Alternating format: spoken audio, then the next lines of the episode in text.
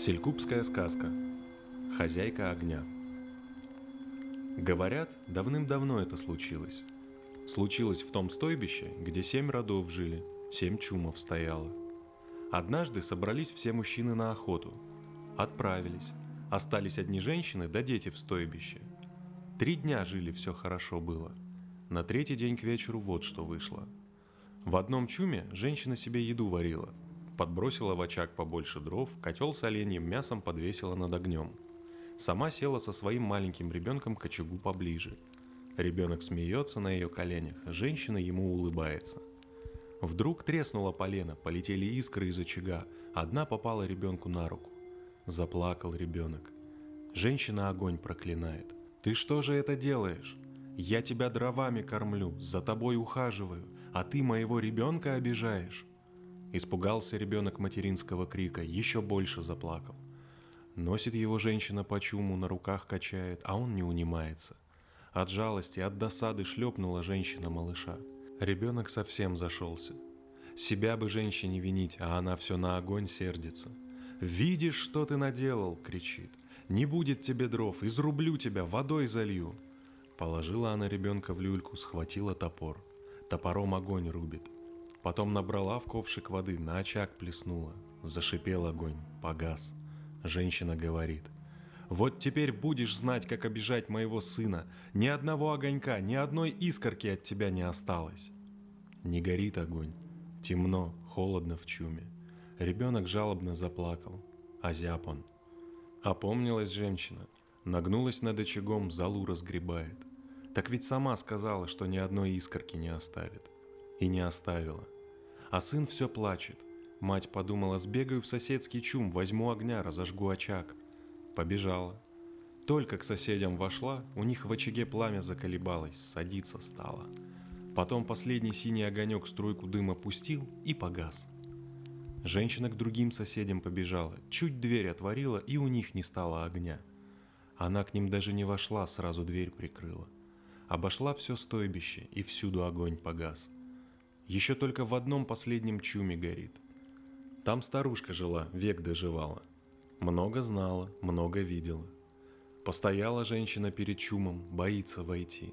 Да что делать, маленький сын ее совсем замерзнуть может. Вошла. Пыхнул огонь, задымил и потух. Женщина заплакала. А старушка залу разгребает, ищет, нет ли в пепле уголька и искорки. Нету ни уголька, ни искорки холоден, темен очаг. «Такого никогда еще не бывало», — сказала старуха. «Я свой огонь берегу, кормлю его досыта. Спать ложусь, угольки золой укрываю. Почему огонь погас? Уж не натворила ли ты чего, лягушка холодная? Уж не обидела ли ты огонь в очаге своем?» Женщина головой поникла, молчит. «Так и есть», — сказала старуха. «Что же теперь делать? «Ну, пойдем в твой чум, посмотрим». Вышли из чума вдвоем, идут стойбищем. Тихо всюду, темно, будто покинули стойбище люди, будто вымерло оно. В чуме женщины ребенок искричался весь, уже и плакать не может. Старушка серное дерево взяла, принялась огонь добывать. Долго трудилась, не разжигается огонь. Опустила старушка усталые руки, опять женщине говорит – Свят огонь в очаге, жизнь нам всем дает, Светит, греет и кормит. Погас огонь, все равно, что солнце потухло. Померзнем, пропадем, злая смерть нас возьмет. Встала старушка на колени, и тут хозяйку огня увидела. Сидит она в уголке очага, одежда у нее серая, как зола, а кожа отсвечивает, как уголек, что пеплом подернулся. Покачалась хозяйка огня вперед-назад, старушке сказала. «Зачем стараешься? Не будет вам огня. Женщина меня сильно обидела. Лицо мое топором рубила, глаза мои водой залила, злые слова кричала». Старушка стала просить. «Не сердись, хозяйка огня. Сжалься над нами. Эта глупая женщина виновата, другие не виноваты». Качает головой хозяйка огня – Волосы ее, словно сизый дым, колеблются. А старушка опять молит.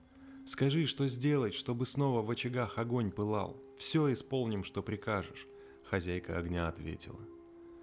Нет таких слов, нет такой силы ни у меня, ни у вас, чтобы огонь запылал, как прежде.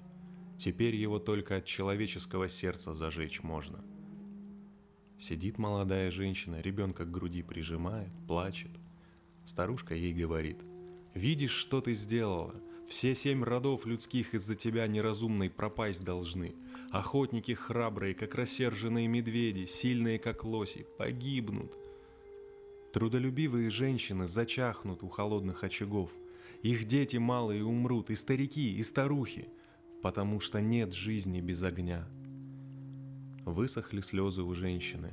Поднялась она, отдала ребенка старушке, сказала, «Береги его». И на камни очага бросилась. Хозяйка огня пальцем до груди ее дотронулась, разом взметнулось пламя, загудел, забушевал огонь в очаге – только и видно было, как хозяйка огня обхватила женщину пламенными руками и вместе с искрами в дымовое отверстие унесла. А старушка сказала, «Из этого чума пойдет сказка предания о том, как из живого сердца огонь зажегся. Навеки запомнят селькупы, что в нашем стойбище случилось. Будут беречь огонь в очаге».